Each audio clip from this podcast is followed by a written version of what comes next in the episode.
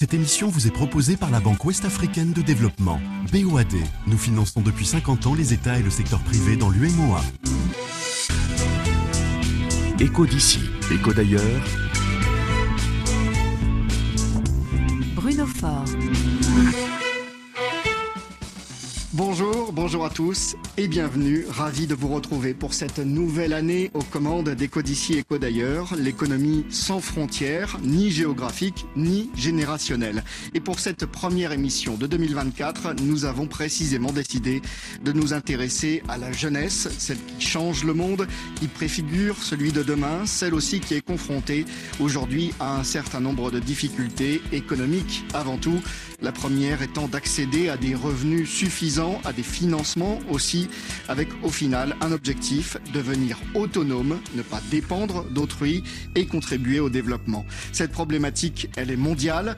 L'objectif de développement durable numéro 8 appelle la communauté internationale, je cite, à assurer le plein emploi productif et un travail décent aux jeunes.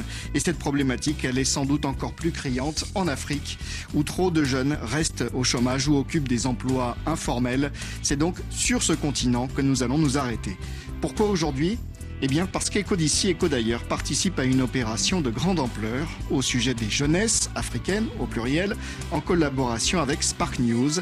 Si vous êtes un ou une fidèle de cette émission, vous vous souvenez que l'an dernier, exactement à la même époque, nous parlions d'agriculture en Afrique, également avec Spark News, qui avait mobilisé une alliance de médias dont RFI. C'était une première. Et comme les bonnes expériences ne demandent qu'à être renouvelées, eh bien, j'accueille Kayla Collet Mwangue. Bonjour. Bonjour Bruno. Vous êtes chef de projet média chez Spark News.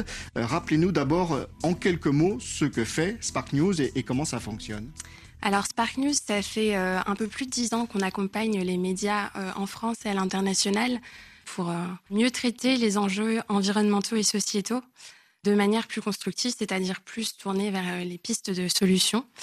Et on le fait notamment au travers d'alliances médias qui encourage le partage de connaissances régionales, mais aussi les le partage de, de, pratiques journalistiques. Alors là, vous avez décidé, et c'est un projet international, vous avez décidé de lancer cette opération au sujet des jeunesses africaines avec euh, différents médias venus notamment du continent. Exactement, et vous l'avez rappelé euh, au début, c'est la deuxième année consécutive qu'on lance ce programme. Donc euh, une alliance effectivement entre médias français et africains pour mettre euh, en lumière certains des grands enjeux auxquels est confronté euh, le continent africain. Et en fait, en réalité, ce sont des enjeux planétaires hein, parce qu'on parle, euh, on parle de sécurité alimentaire, on parle de développement durable, d'adaptation face à la crise climatique. Donc, c'est des enjeux qui nous concernent tous. Mais ce qui est intéressant, c'est que bien souvent, les pays du continent africain, ils sont confrontés en première ligne. Et on est encore quand même pas mal dans cet imaginaire de l'Afrique qui subit beaucoup alors qu'en fait, il y a des communautés et des individus qui se mobilisent. Et donc, on a eu cette envie de, mettre euh, ces collectivités, ces individus en avant et de le faire au travers de la jeunesse, parce que la jeunesse, évidemment, si on se, on se tourne vers l'avenir, c'est plus spontané, c'est ils sont aux avant-postes, j'ai envie de dire, de, ces imaginaires pour demain. Alors, le résultat, ce sont des sujets très variés sur les formats, mais aussi sur, sur les thématiques, beaucoup de richesses. Tout à fait. Alors effectivement, sur les sujets, je vais vous donner quelques exemples. On va par exemple retrouver cette année dans leur Afrique une jeune docteure en agrobiodiversité et en technologie alimentaire qui est béninoise et qui a inventé un, biscuit 100% euh, africain, produit sur place aussi, pour, pour apporter une solution euh, alimentaire euh, aux enfants. Il y aura aussi un décryptage sur l'impact que les déplacements de population ont sur la santé, et notamment les déplacements liés à la crise climatique qui est un grand sujet, mais qui est assez peu euh, exploré à l'heure actuelle. Et puis enfin, une initiative au Sénégal qui s'adresse aux jeunes qui seraient tentés d'émigrer parce qu'ils voient pas de, solution euh, à la maison pour euh, bah, justement pour être autonome, pour arriver à s'épanouir économiquement. Et ben, cette initiative-là, elle essaie de revaloriser le fait de rester chez soi. Et elle accompagne aussi les jeunes qui auraient émigré et seraient rentrés au Sénégal dans le fait de, trouver du boulot, de, se remettre un peu le pied à l'étrier. Mmh. Pour se mettre euh, dans le bain, eh bien, on va écouter aussi un extrait d'un reportage réalisé au Ghana par le réseau Hip Hop euh, avec RFI Planète Radio, un témoignage, celui de Christiana Opong Brenia. Elle est étudiante, ingénieure à Koumassi. Elle a choisi, elle, de s'attaquer au problème du traitement des déchets dans une scierie, euh, là où on coupe du bois, des déchets transformés en champignons. On écoute un court extrait. En tant qu'étudiante en ingénierie, je me suis orientée vers la recherche de solutions réalistes aux problèmes de notre planète.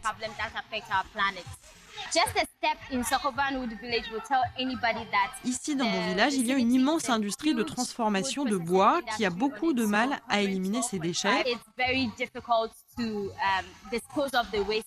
Ils le font en brûlant et nous savons que le brûlage provoque la pollution de l'air. Alors j'ai demandé à quelques-uns de mes professeurs et de mes mentors comment on pourrait transformer le bois en quelque chose de bénéfique pour la communauté. Et j'ai compris que le mieux serait de transformer les déchets en champignons. Quand les uh, champignons ont été prêts, j'en ai parlé avec quelques voisins autour de moi et j'ai eu des retours vraiment encourageants de leur part. Um, j'ai vraiment hâte de concrétiser cette idée pour qu'elle permette de créer des emplois pour les femmes. Cette vidéo hip-hop au Ghana et tous les autres contenus de cette opération L'heure Afrique euh, à retrouver sur les réseaux sociaux. On vous met toutes les références sur notre page Facebook RFI Echo.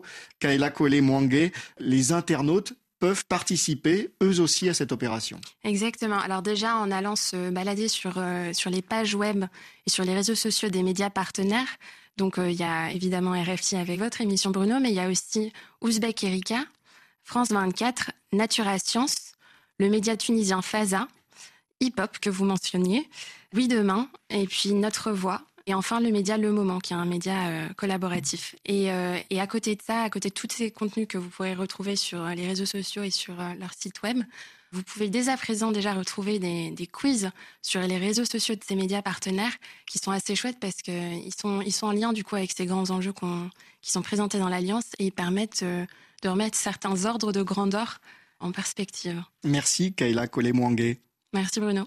Je crois qu'il est temps à présent d'accueillir nos autres invités pour parler donc et en détail de cette question de l'autonomisation économique des jeunes en Afrique, jeunes hommes et jeune femme. À mes côtés en studio, Kofi Zoukbede, bonjour. Bonjour Bruno. Vous êtes économiste au Club du Sahel et de l'Afrique de l'Ouest de l'OCDE, l'Organisation pour la coopération et le développement économique basée à Paris.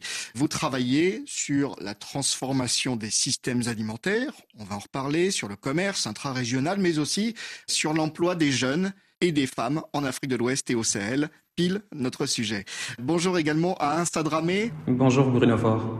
Vous êtes en ligne de Dakar où vous dirigez le CAIF, le Centre d'apprentissage incubateur du futur. C'est un institut de formation euh, professionnelle. Et puis en tant que passionné des questions d'éducation, eh bien vous avez cofondé l'association Forum 2040. De quoi s'agit-il? Le Forum 2040 est un collectif de travail qui rassemble des personnes convaincues qu'il faut transformer l'éducation en Afrique et nous avons lancé en novembre 2023 un, partenariat avec euh, l'agence africaine de design Yux, euh, une grande consultation auprès d'un panel issu de cinq pays, à savoir le Sénégal, la Côte d'Ivoire, le Nigeria, le Kenya et l'Afrique du Sud. Nous avons interrogé 500 euh, jeunes environ sur les grands enjeux de l'éducation en Afrique. Nous leur avons posé des questions sur la place du numérique dans l'éducation du futur, la place des soft skills, la place du savoir-être, la place du secteur privé ou encore celle de, l'entrepreneuriat. Et les premiers résultats que nous avons recueillis euh, dégagent déjà quelques lignes. D'abord, euh, l'importance des compétences pratiques. Près de 3 jeunes sur 4 pensent que l'éducation du futur sera basée sur les compétences pratiques plutôt que les savoirs académiques. Ensuite, euh, il y a aussi l'entrepreneuriat. Trois jeunes sur quatre veulent une éducation pour devenir entrepreneurs plutôt que salariés. Et cela est significatif sur tous les pays, toutes les catégories, hommes, femmes, scolarisés ou pas. Et, euh, on a aussi que trois jeunes sur quatre souhaitent rejoindre un secteur d'activité en pleine mutation, en pleine transformation, ce qui montre que, que les jeunes Africains n'ont aucune crainte par rapport à l'avenir. Et cela soulève aussi des questions sur les compétences du futur et la formation tout au long de la vie.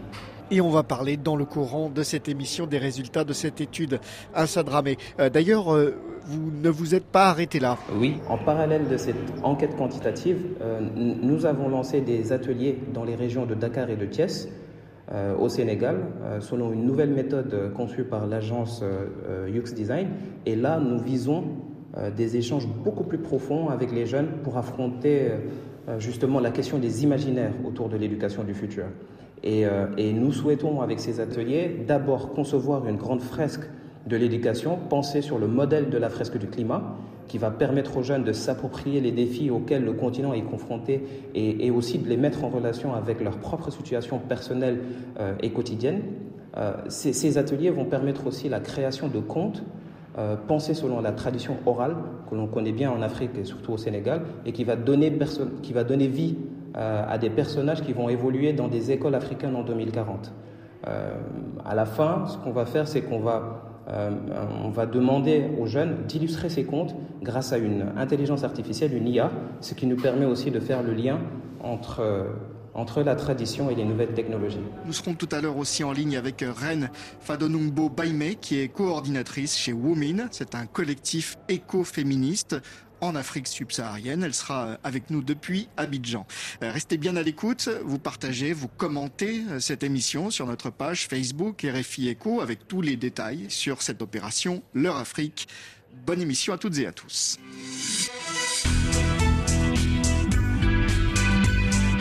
Écho d'ici, écho d'ailleurs sur RFI.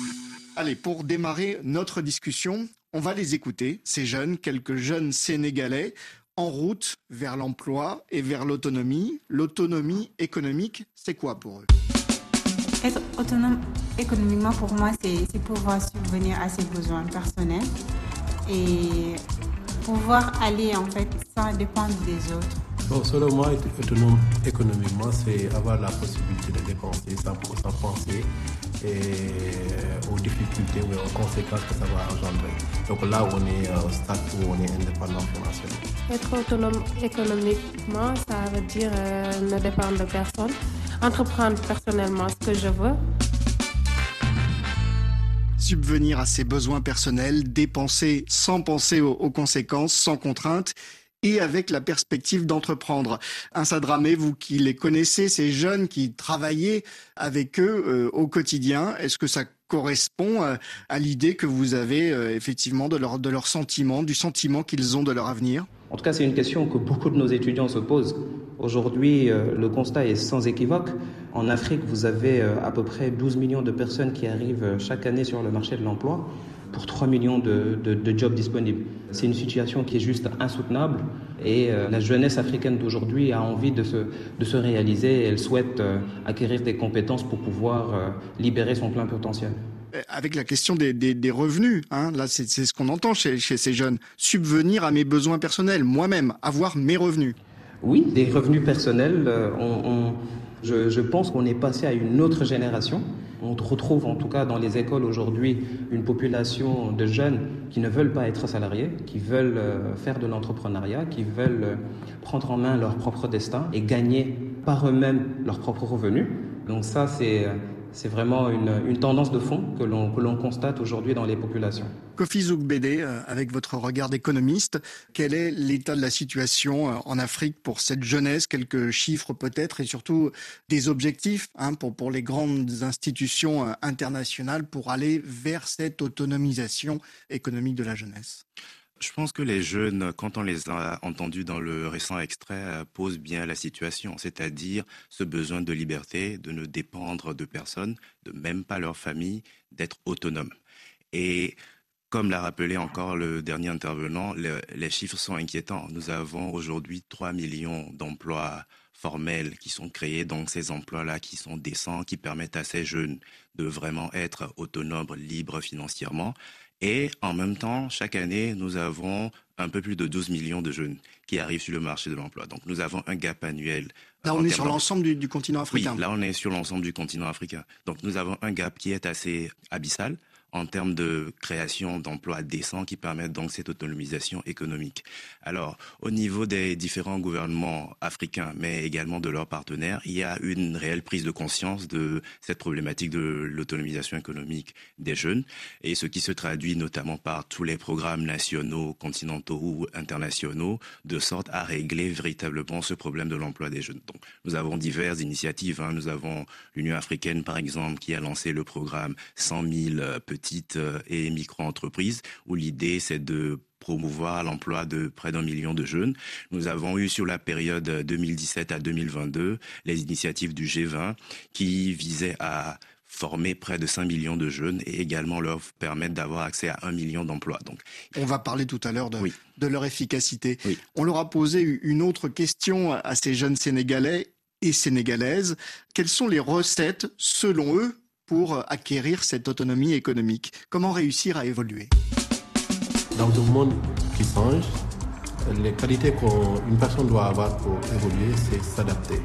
Donc, euh, anticiper surtout euh, quand on est étudiant, avant d'être salarié ou bien fonctionnaire. Si on anticipe, là, on, pourra franchement s'adapter carrément et faire cette transition. À mon humble avis, je pense que c'est pencher plus euh, dans les organisations qui nous offrent des formations parfois, faire un parcours volontariat. D'abord, j'envisage d'ouvrir mon propre restaurant. Donc, de ce fait, je voudrais épargner mon propre, mes propres revenus afin de, de pouvoir euh, accéder à cela. La recette la plus, la plus rapide pour moi, c'est l'auto-entrepreneuriat en fait. L'auto-entrepreneuriat peut te permettre euh, de te former petit à petit et d'être un grand entrepreneur et surtout de pouvoir employer des personnes et un jour se payer eux-mêmes s'adapter, faire des formations, épargner, devenir auto-entrepreneur, pouvoir euh, effectivement se, payer soi-même un sadramé. Comment vous réagissez à ces propos? Je pense que ces propos euh, ressemblent un peu à ce qu'on a vu dans notre étude quantitative et notre étude qualitative. Aujourd'hui, euh, toutes les catégories, qu'elles soient femmes, hommes, jeunes, vieux, déclarent que l'entrepreneuriat est la solution. et on le voit aussi avec les États. Nous, au niveau du Forum 2040, on a l'habitude de citer euh, le, prospectiviste euh, africain Ali Unsal qui, euh, qui a dit qu'un paysan africain lui avait donné la meilleure définition de la prospective. Il lui aurait dit, au terme d'une longue conversation, que hier, c'est l'affaire des ancêtres, aujourd'hui appartient à Dieu, puisque aujourd'hui aussi la résultante de, faits sur lesquels nous n'avons aucun contrôle, mais qu'en revanche, demain est à nous. Et en fait, au Forum 2040, nous pensons que, que l'avenir est de notre responsabilité. Kofi BD, beaucoup d'idées hein, là émises par cette euh, jeunesse.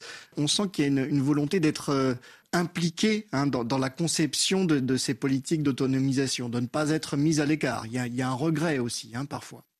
Euh, tout à fait. Alors, il faut commencer par saluer euh, la détermination et l'envie de ces jeunes qui ne baissent pas les bras et qui ne veulent pas être désassistés. Au contraire, ces jeunes manifestent cette envie de travailler et ça, c'est vraiment à saluer. Par rapport à ce qu'ils ont exprimé, on retrouve un peu tous ces besoins exprimés dans toutes les composantes de la réponse aujourd'hui à l'emploi des jeunes. On a entendu formation, compétences, euh, auto-emploi. Et donc, tout ça fait partie aujourd'hui de la réponse que les gouvernements et leurs partenaires apportent à la question de l'emploi des jeunes aujourd'hui. Alors, parfois, on a cette tendance à observer qu'il y a beaucoup trop quand même de réponses qui sont basées seulement sur les, les compétences ou l'employabilité. C'est vrai parce qu'on a observé quand même ce décalage entre les formations aujourd'hui qui sont proposées, qui ne sont pas assez professionnalisants par rapport aux besoins du secteur privé, par rapport aux besoins du marché du travail et que cette offre de formation doit être revue et recadrée pour satisfaire les besoins. Mais aujourd'hui, ce qui manque vraiment dans ces politiques d'emploi pour les jeunes, c'est beaucoup l'aspect du développement du secteur privé. Alors, je vais peut-être vous choquer un peu, mais aujourd'hui, si on veut faire de vraies politiques d'emploi pour les jeunes et leur permettre cette autonomisation, la priorité ne doit pas être des politiques spécifiques destinées aux jeunes, mais plutôt des politiques globales de transformation de l'environnement. Et c'est ça qui manque aujourd'hui, parce que nous n'avons pas des secteurs privés dynamiques qui sont capables de créer ces emplois décents et donc recruter les jeunes. Mmh. Aujourd'hui, la question de l'entrepreneuriat, elle est essentielle aussi, mais elle doit arriver à la marge, parce qu'il ne faut pas faire croire aujourd'hui aux près de 500 millions de jeunes sur le continent qu'ils vont tous être capables de lancer leur propre entreprise. Aujourd'hui, l'entrepreneuriat parfois apparaît comme certains le disent, comme des gouvernements qui ont démissionné et qui se disent, bon, que les jeunes se prennent en charge. Je ne pense pas que c'est comme ça qu'il faut voir la chose. D'où la nécessité de mettre l'accent vraiment sur le développement du secteur privé. C'est-à-dire, par exemple, aujourd'hui, nous parlons de, des entreprises de transformation alimentaire, mais quand vous n'avez pas d'énergie, vous ne pourrez pas faire de la transformation. Quand l'énergie est accessible mais coûte cher, vous ne serez pas compétitif et derrière, vous ne pourrez pas faire des profits, vous développer et recruter d'autres personnes. Et aussi, dans cet environnement, nous avons besoin de cadres légaux qui permettent aujourd'hui la création, mais également des politiques fiscales adaptées. Et là, c'est cet environnement qui se développe, qui permet aujourd'hui aux jeunes de créer, mais aussi de se faire embaucher. Le rôle de, l'entreprise et de l'État, on a interrogé euh, précisément ces, jeunes à, ce sujet. Nouvelle question à notre panel de jeunes motivés. Sur qui faut-il compter? Sur l'État, sur les entreprises, sur qui d'autre encore? Pour moi, c'est sur les, entreprises et les organisations euh, de la société civile ou bien les ONG. Euh, parce que c'est eux qui proposent plus d'opportunités actuellement que l'État, puisque l'État ne veut pas embaucher tout le monde. Je dirais sur les entreprises, parce que c'est les entreprises qui créent des emplois et les jeunes ont besoin de ces emplois pour pouvoir avancer. Euh, je pense que c'est sur l'État qui, qui pourra nous aider à, mieux aller de l'avant, à mieux entreprendre, euh, à faire ce qu'on veut, faire euh, ressortir nos compétences personnelles surtout. L'État a l'obligation de valoriser les entreprises locales euh, pour qu'on puisse au moins développer quelque chose qui est propre à, nous. L'État ou les entreprises ne sont pas forcément d'accord, tous ces jeunes, un sadramé. Comment vous voyez euh, effectivement cette euh, divergence de vue, entre guillemets, sur, sur l'identité de celui qui doit agir le plus pour ces jeunes? Oui, je, je, pense que tout le monde a un rôle à jouer sur la question de l'éducation, mais je pense que les jeunes doivent d'abord compter sur eux-mêmes qui doivent pouvoir saisir les opportunités, qui doivent être euh, créées par les écoles, les entreprises et l'État. Qu'on demande euh, aux différents acteurs, c'est plutôt de créer les conditions pour qu'il y ait des opportunités que ces jeunes, que ces étudiants, ces, jeunes pourront saisir et exprimer leur plein potentiel. Euh, voilà la question des opportunités, des, opportunités de revenus, hein, comme, je disais en préambule, il y a cette articulation, Kofi BD, entre la vie scolaire, la vie universitaire, puis la vie professionnelle. Comment faire pour accélérer ce processus pour que quand on a fini ses études, on puisse euh, accéder rapidement à des revenus et donc devenir autonome? Sur ce sujet, c'est ce que de plus en plus les gouvernements essaient de faire, c'est-à-dire offrir des offres de formation qui sont vraiment professionnalisants, notamment avec le développement de la formation professionnelle et technique qui a beaucoup manqué par le passé dans les pays africains pour faire cette transition véritablement de l'éducation vers les emplois. Mais comme nous le constatons partout dans toutes les régions du monde, les jeunes, une fois diplômés, quel que soit le type de formation, ont toujours besoin de stages, d'apprentissage pour pouvoir être capables de vraiment s'insérer dans la vie professionnelle. Et donc, la question, c'est entre ces différents acteurs, qui a le monopole. Je commencerai par dire, effectivement, ce sont les entreprises qui créent le plus d'emplois, mais c'est l'État qui crée les conditions. Ces conditions, c'est donc l'éducation primaire, l'éducation de base qui permet à tout le monde de savoir lire, écrire, compter pour pouvoir effectuer des tâches basiques, les formations techniques, les formations supérieures, les formations d'ingénieurs, tout ça, c'est l'État et également l'État qui fait des choix stratégiques, qui définit certains secteurs comme à haut potentiel. Par exemple, la région Afrique de l'Ouest, le premier secteur privé, ce sont les systèmes alimentaires, qui représentent aujourd'hui près de 260 milliards de dollars. Et donc, on va se dire, dans ce secteur, on va y aller. Ça ne sera plus seulement l'agriculture, mais ce sera aussi tout ce qui se passe hors des exploitations agricoles. Donc, toutes les PME qui se développent, les chaînes de logistique, etc.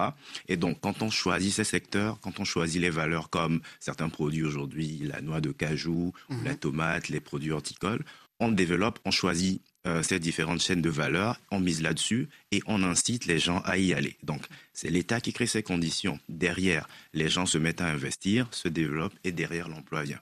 Et je finirai là-dessus. Il y a un dernier secteur dans lequel l'État a un gros rôle à jouer, qu'on oublie souvent, mais c'est les emplois dans la fonction publique. Mmh. C'est vrai que tout le monde dit l'État ne peut pas tout faire.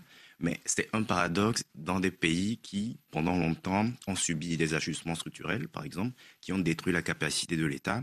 Et aujourd'hui, tout le monde se rend compte que pour que l'État délivre certains services de base, notamment dans les secteurs de l'éducation, dans les secteurs de la santé ou même les infrastructures, on a besoin d'un État fort capable d'assumer ses responsabilités. Et donc d'embaucher des, fonctionnaires malgré les contraintes budgétaires. Malgré les Il faut investir.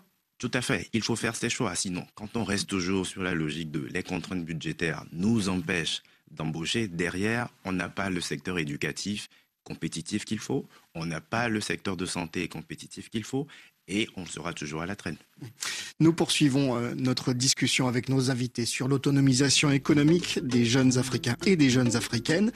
Petite pause musicale dans cet écho d'ici, écho d'ailleurs, le premier de 2024 avec une chanson qui date euh, d'il y a quelques années, 2018, un collectif d'artistes africains autour de la sénégalaise Kumba Gaulo. Boul 5 Sabakane Fit, Ne risque pas ta vie. C'est une chanson en Wolof, en français et en arabe euh, destinée à sensibiliser les jeunes Africains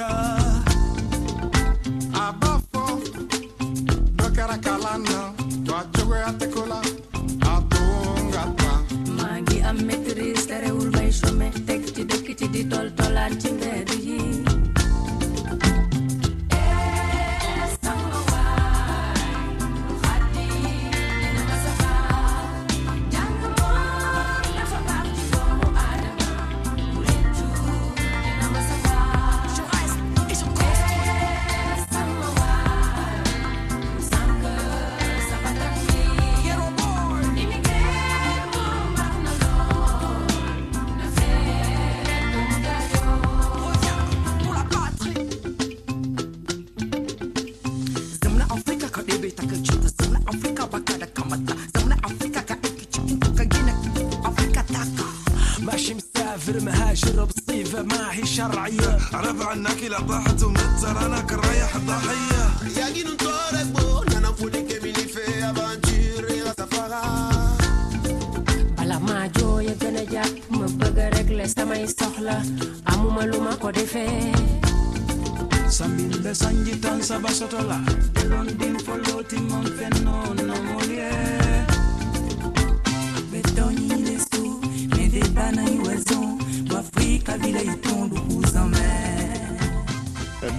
Sa Bakané, ne risque pas ta vie.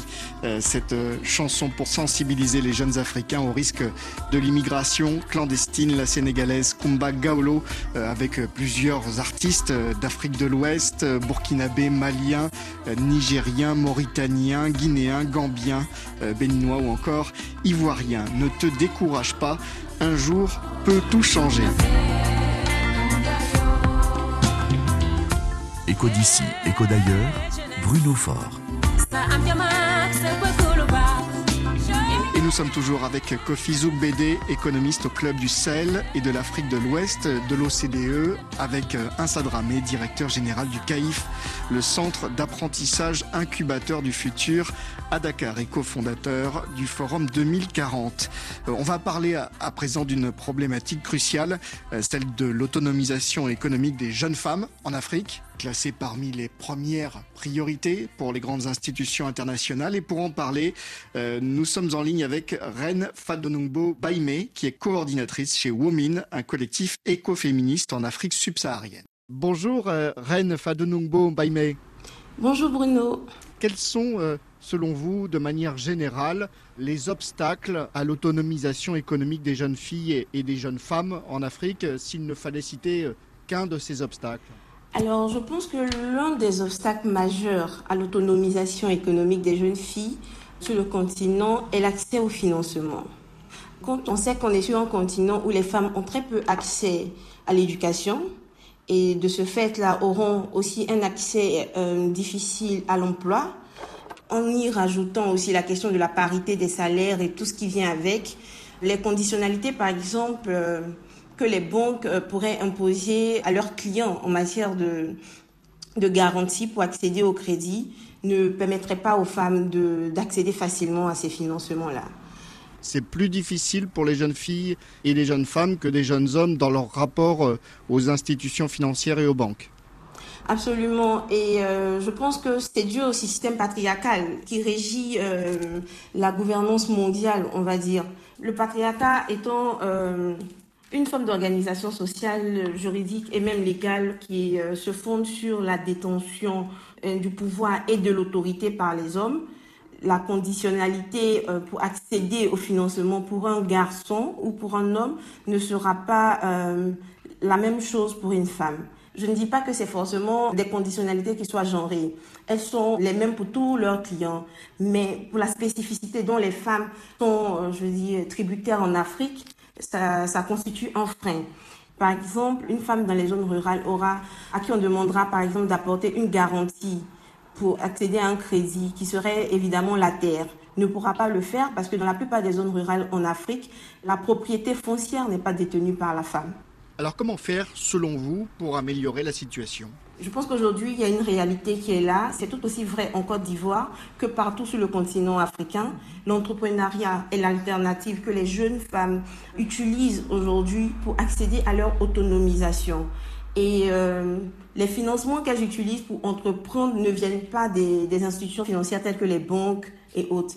Pour la majorité des cas, elles lèvent ces fonds-là euh, auprès de leur famille, de leurs proches, sur leur épargne personnelle pour euh, se lancer dans euh, la création de start-up ou de mini-entreprises. Mais ce que je pourrais dire, c'est que les jeunes femmes africaines aujourd'hui n'attendent pas forcément un salaire. Beaucoup de jeunes entrepreneurs se sont lancés dans l'entrepreneuriat alors même qu'elles n'avaient pas encore accédé à un premier emploi. Et pour celles qui ont eu la chance d'y accéder, ont pu réaliser des épargnes et n'ont pas attendu d'avoir des centaines de millions pour pouvoir se lancer dans ses propres affaires. Je pense que c'est aussi une question de, motivation avant toute chose. Reine Fadonungbo Baime, comment est-ce que vous jugez les programmes qui sont mis en place et qui sont annoncés régulièrement par des grandes institutions comme la Banque mondiale et par des gouvernements euh, dans des pays africains?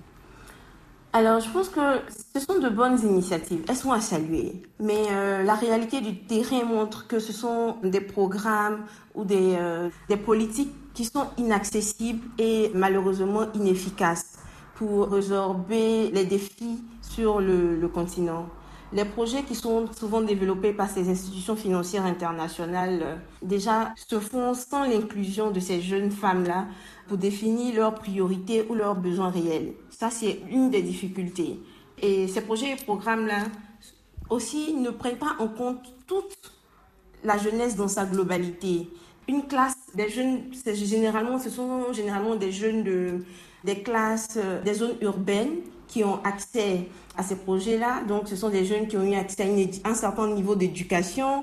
Ce sont des jeunes qui sont généralement de la classe moyenne, voire riche, qui ont aussi accès à, ces programmes-là. Pensez-vous que l'autonomisation économique des jeunes femmes va accélérer la transition démographique.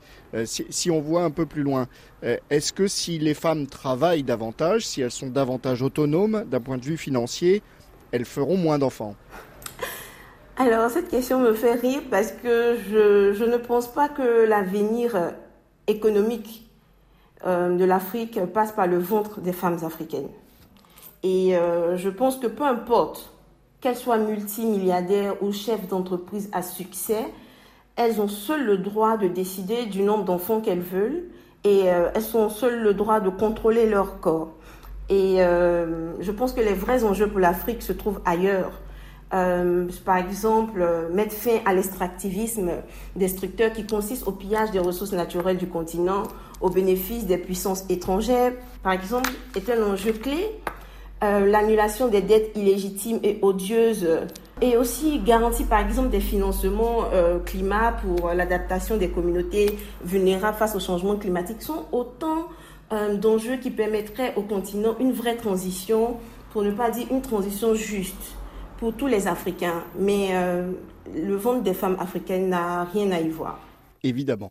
Peut-être une toute dernière question euh, encore. Il y a aussi cette crise migratoire. Hein. Euh, là encore, est-ce que rendre plus autonomes économiquement les jeunes, leur permettre euh, d'accéder plus rapidement à des revenus, est-ce que c'est une, une, façon d'éviter effectivement ce drame qui est souvent la migration? Oui, effectivement, rendre les jeunes très vite autonomes et avoir accès à des financements pour mettre en œuvre des projets qui les intéressent et qui les passionnent serait effectivement une réponse euh, au flux migratoire. Mais la question de la migration, je pense, euh, pour moi, se lie à travers un modèle de développement qui est en faillite. Et euh, il y a quelques mois, nous étions à Marrakech, justement au contre-sommet euh, des assemblées annuelles de la Banque mondiale et du FMI. Et euh, des, des, des, sœurs du Sénégal nous avaient partagé, par exemple, leurs expériences sur des projets financés par la BAD au Sénégal et qui n'avaient pas du tout été efficaces. En fait, ça va au-delà de donner de l'argent à des jeunes pour euh, mettre en œuvre leur projet. Si on veut s'inscrire dans de la durabilité, il faut analyser le problème de façon systémique et se dire que voilà les enjeux, voilà ce qui crée le problème. Euh, c'est l'injustice économique dans laquelle le continent est capturé qui crée aussi ces, flux migratoires, qui font que nos États n'arrivent pas à se stabiliser quand ils sont obligés de, prioriser le remboursement des dettes plutôt que de mettre en œuvre des services publics qui pourraient permettre euh, à la grande majorité des Africains de, de répondre à leurs besoins. Merci à vous, Reine Fadonungbo Baime. Merci, Bruno. Reine Fadonungbo Baime, coordinatrice chez Womin, collectif écoféministe en Afrique subsaharienne.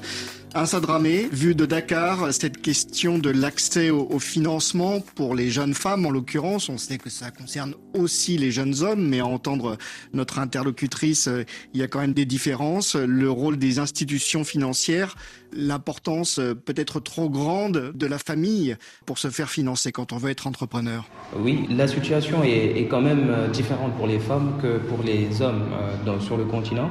Et ce qu'il faut dire, c'est que les femmes aussi hésitent des fois à se lancer dans d'autres métiers. Je connais plutôt bien cette question parce que je, dirige un institut de formation professionnelle au Sénégal qui a majoritairement une population féminine et c'est plutôt difficile d'attirer la population féminine dans des métiers euh, de menuiserie bois, euh, de, mécanique automobile. Aussi, euh, les femmes doivent gérer beaucoup de choses, donc ça c'est vraiment en lien avec la société. Elles doivent gérer les enfants, on est en Afrique, elles doivent gérer la belle famille, il y a le, il y a le mari aussi. Et donc finalement, tous ces éléments constituent des freins. Et un dernier point, c'est vraiment le foncier et tout ce qui est financement aujourd'hui pour vraiment permettre aux femmes de s'insérer dans le tissu économique. Kofi BD, euh, il y a beaucoup de choses hein, dans, l'entretien qu'on vient d'entendre.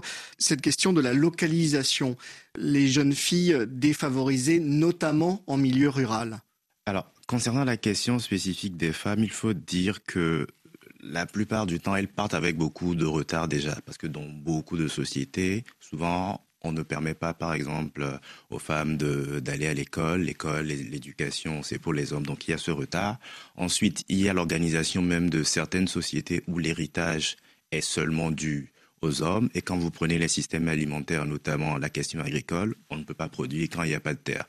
Or, aujourd'hui, très peu de jeunes ont accès à des revenus pour acquérir des terres, ce qui se fait donc la plupart du temps par voie d'héritage. Et comme les femmes, elles sont exclues de ce processus, donc forcément ne peuvent pas. Et du coup, elles se rabattent généralement dans les activités hors exploitation agricole, comme le commerce ou la transformation artisanale, ou soit elles servent de main-d'œuvre familiale mhm. euh, dans le ménage. Et concernant la question du financement des femmes, euh, je vous raconterai une anecdote. Une grande dirigeante d'une PME, dont je tairai le nom, euh, au Bénin, qui fait de la transformation de fruits, notamment production de jus d'ananas, elle nous disait lors d'une réunion que quand elle a voulu lancer son entreprise et qu'elle cherchait des financements, quand elle allait voir des banques, on la dirigeait vers des microfinances parce que c'était une femme. Donc on se mm. disait, oh bah c'est une femme, euh, elle pourra pas gérer, donc c'est plus des petits financements. Et ce qui est vraiment dommage. Je pense qu'il y a un vrai travail d'éducation, de sensibilisation à faire au niveau de la société pour faire confiance aux femmes. Et d'ailleurs le paradoxe, c'est que quand on voit les femmes aujourd'hui, elles s'occupent quand même de la maison, elles s'occupent des enfants, elles mènent quand même des activités de côté. Donc ça prouve que c'est des gens assez sérieux, assez battantes, à qui on devrait plutôt faire confiance plutôt que euh, de, les, euh, de les stigmatiser. Mmh. Ren Fadonungbo euh, Beime disait aussi les programmes des grandes institutions sont très louables, formidables sur le principe, mais ils restent inaccessibles pour beaucoup de jeunes Africains et de jeunes Africaines. Alors, il faut quand même saluer euh, cette prise de conscience et l'existence de ces programmes. Parce que quand on dit on va lancer un fonds dédié aux femmes, ça veut dire que de facto, on reconnaît un problème. donc la difficulté de l'accès au financement pour les femmes. Maintenant, le problème de ces différents programmes, même s'ils sont louables, sont souvent à deux niveaux.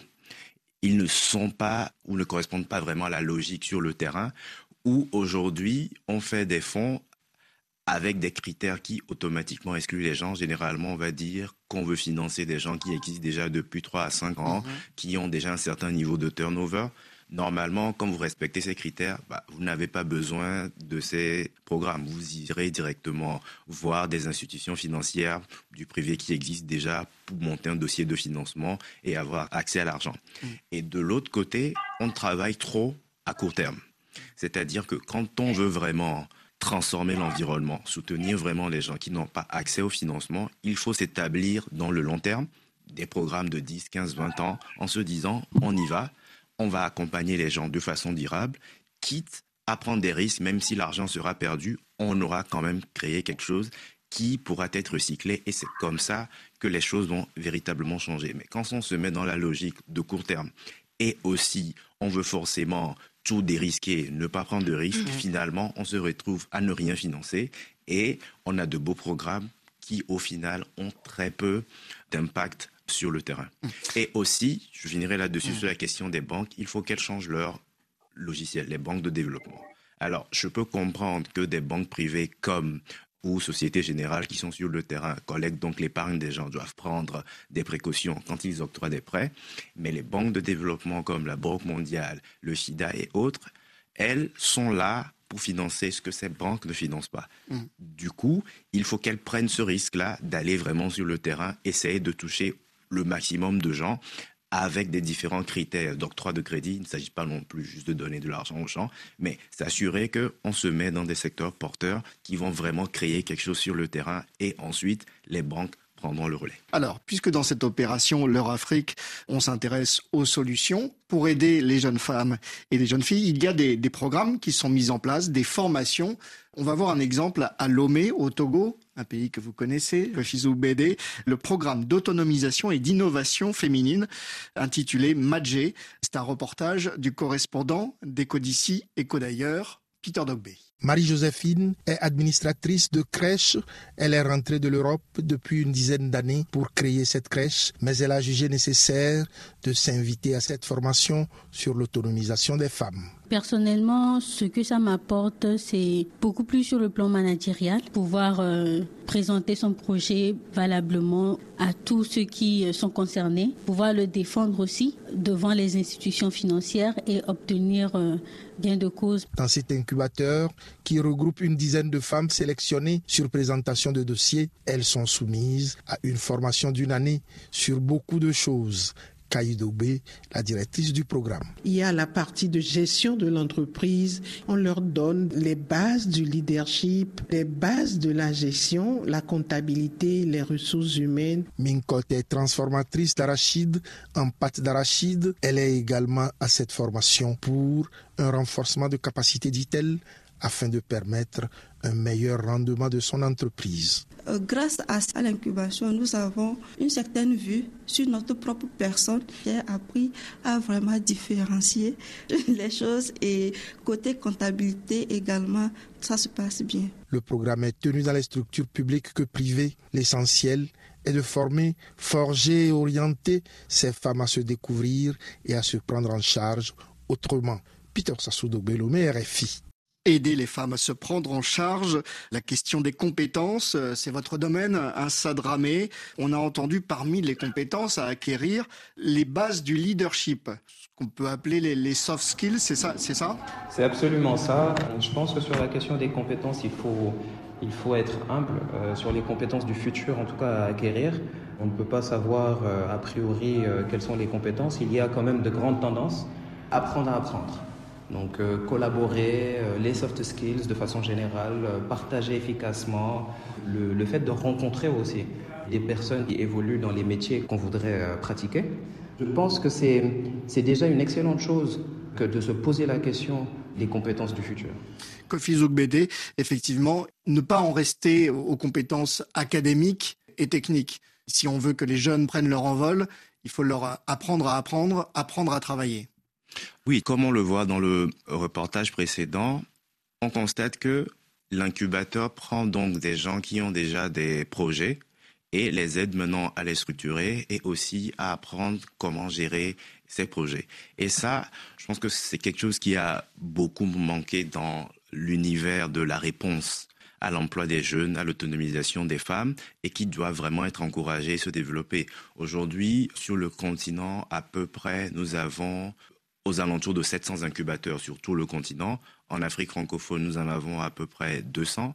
Et si on prend un pays comme la France, c'est 400 incubateurs. Donc vous voyez que sur le continent, il y a encore beaucoup de retard à faire. Et je pense qu'investir aujourd'hui dans la création et le développement de beaucoup d'incubateurs permettrait de faire le relais et d'apporter cette soft skills à tous ces entrepreneurs qui existent. Et également soutenir la formation continue. Alors, au niveau des entreprises. Dans le cadre des travaux du Club du Sahel, nous avons réalisé un travail dans les systèmes alimentaires locaux dans la région des Niayes au Sénégal et la région du Dindi au Niger. Et les commerçants, les transformateurs et même les agriculteurs, ce qu'ils nous disaient, c'est nous, quand on recherche des jeunes à recruter, ce que nous cherchons, c'est la ponctualité. Ce que nous recherchons, c'est le, le respect, effectuer les tâches dans les temps. Et donc, c'est ces soft skills-là aussi qui manquent qu'il faut apprendre aux jeunes et aussi alors, dans la question de l'emploi, il faut regarder les différents types d'emplois. Il y a des emplois vraiment techniques, pointus, comme dans le domaine de la technologie digitale et autres. Mais parfois, le type d'emploi qu'on a besoin, c'est parfois des emplois peu qualifiés où les soft skills sont les plus importants. Donc, il y a aussi les de l'accueil, par Exactement. exemple. Donc, il y a cette diversité de l'emploi qu'il faut avoir en tête quand on essaie de proposer des solutions à l'emploi, à l'autonomisation des jeunes. Un Sadramé, vous qui dirigez un, incubateur à Dakar, cette question de l'encouragement à ce genre de, structure de la part des gouvernements, ça doit vous intéresser? Oui, euh, cette question nous intéresse très fortement. Aujourd'hui, on travaille avec euh, toutes les organisations gouvernementales euh, qui aident à monter justement ce type d'incubateur. Nous faisons appel aussi à des, à des bailleurs, des ONG qui pourraient financer certains programmes que l'on va avoir par exemple sur la prise de parole en public ou juste la collaboration par rapport à certains projets. Donc, donc oui, ce sont, des, ce sont des thèmes qui sont très importants pour nous. Alors on a commencé à parler de, de technologie hein, et, et, de futur de, de l'emploi en, en, Afrique.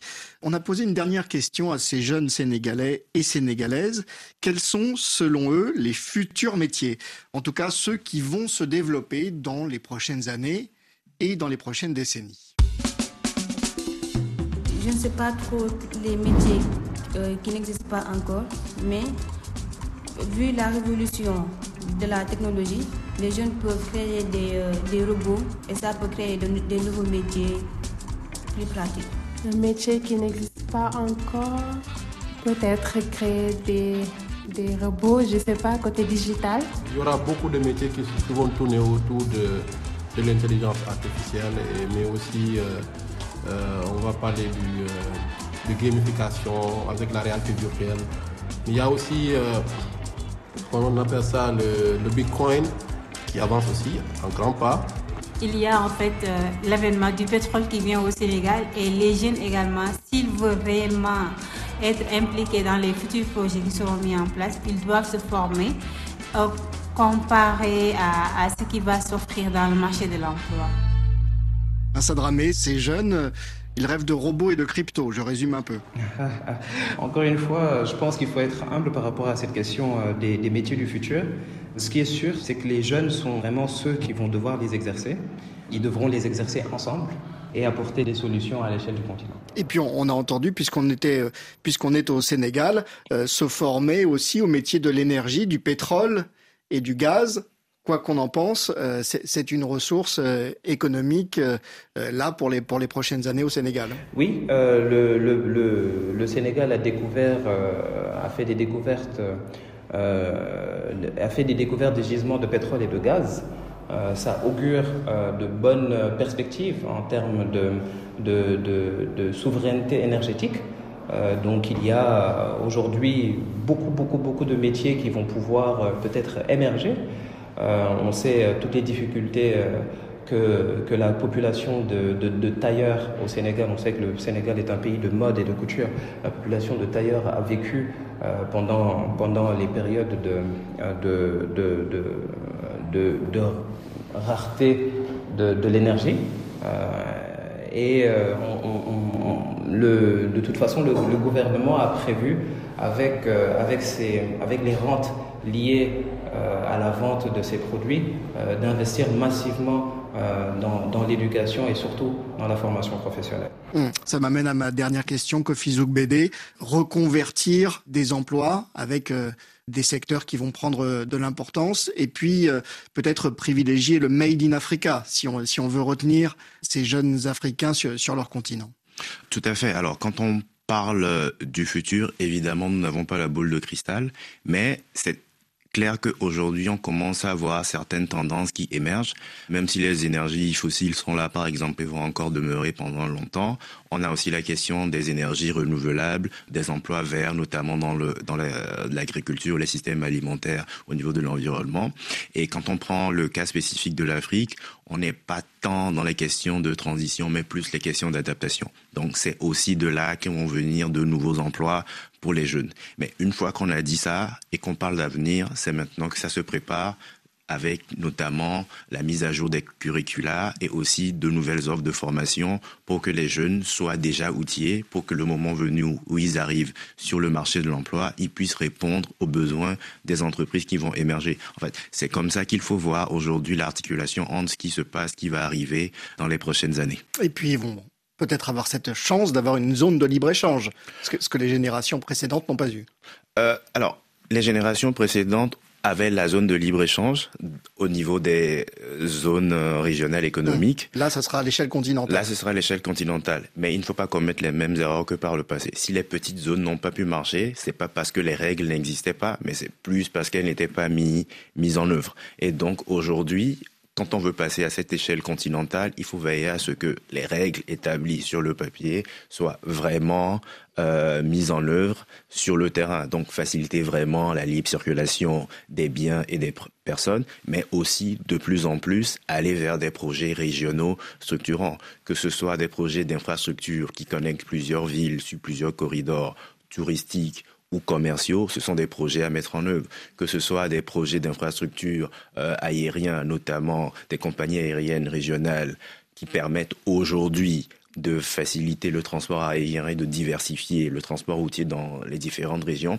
c'est aussi des choses qu'il faut faire. L'intégration des systèmes financiers ou le développement des marchés financiers locaux, c'est tout ça qui participera aujourd'hui à l'intégration régionale, donc un secteur privé plus dynamique et plus d'emploi et d'autonomisation pour les jeunes et les femmes. Eh bien, ce sera le mot de la fin.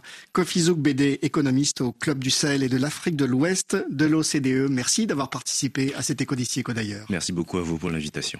Merci également à Insa Dramé, directeur général du CAIF, le centre d'apprentissage incubateur du futur à Dakar et cofondateur du Forum 2040. Merci beaucoup. Merci, euh, merci encore à Reine Fadonungbo Baime, coordinatrice chez Womin, ce collectif écoféministe en Afrique subsaharienne et que l'on a entendu tout à l'heure. Et merci enfin à Kaela Kole Mwangé, coordinatrice média chez Spark News. Merci Bruno. On rappelle cette opération L'heure Afrique. Tous les détails sur notre page Facebook RFI Echo. On vous renvoie vers les réseaux sociaux de, tous les médias partenaires. Merci à Mathieu Degueldre et à Diego Tenorio pour la réalisation. On se quitte euh, en musique, à nouveau, avec l'artiste le plus écouté en Afrique. Il est jeune, hein il a 23 ans. Le Nigérian Divine Ikubor, alias Rema, né à Benin City. Avec lui, euh, l'Afrobeats conquiert le monde. Voici Calm Down, son, tube de 2022, euh, des chiffres euh, étourdissants.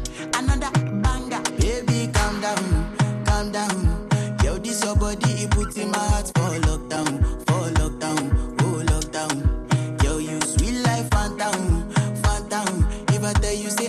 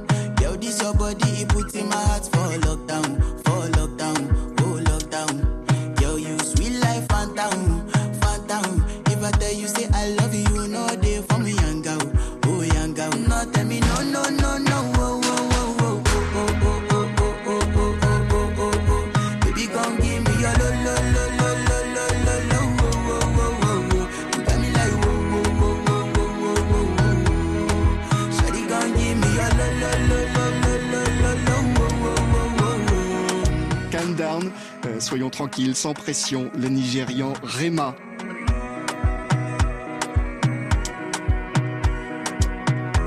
À la semaine prochaine pour un nouveau numéro d'Écho d'ici Écho d'ailleurs sur Radio France Internationale. Tout de suite, un nouveau journal. Bonne journée, bonne soirée, portez-vous bien. Cette émission vous a été proposée par la Banque Ouest-Africaine de Développement. BOAD, nous finançons depuis 50 ans les États et le secteur privé dans l'UMOA.